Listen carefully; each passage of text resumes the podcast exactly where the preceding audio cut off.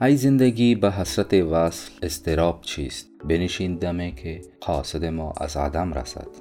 حضرت بیدل زندگی را مخاطب می سازد و استراب زندگی را در حسرت رسیدن به خواسته ها بد می گوید. چرا اینقدر تلاش غیر لازم می کنی؟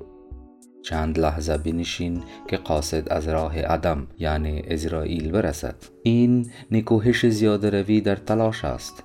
و اینکه به خاطر رسیدن به خواسته ها و وصل ها انسان آمدن قاصد عدم یعنی اسرائیل را هم فراموش کند. در غیر این تعبیر ما به مشکل و تصادم با روح آیات و احادیث برمیخورد.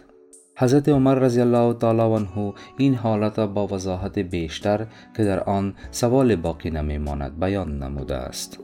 برای دنیا آنقدر کار کن که گویی همیشه در این دنیا زنده میمانی و برای آخرت خود آنقدر عبادت کن که گویی امین حالا میمیری.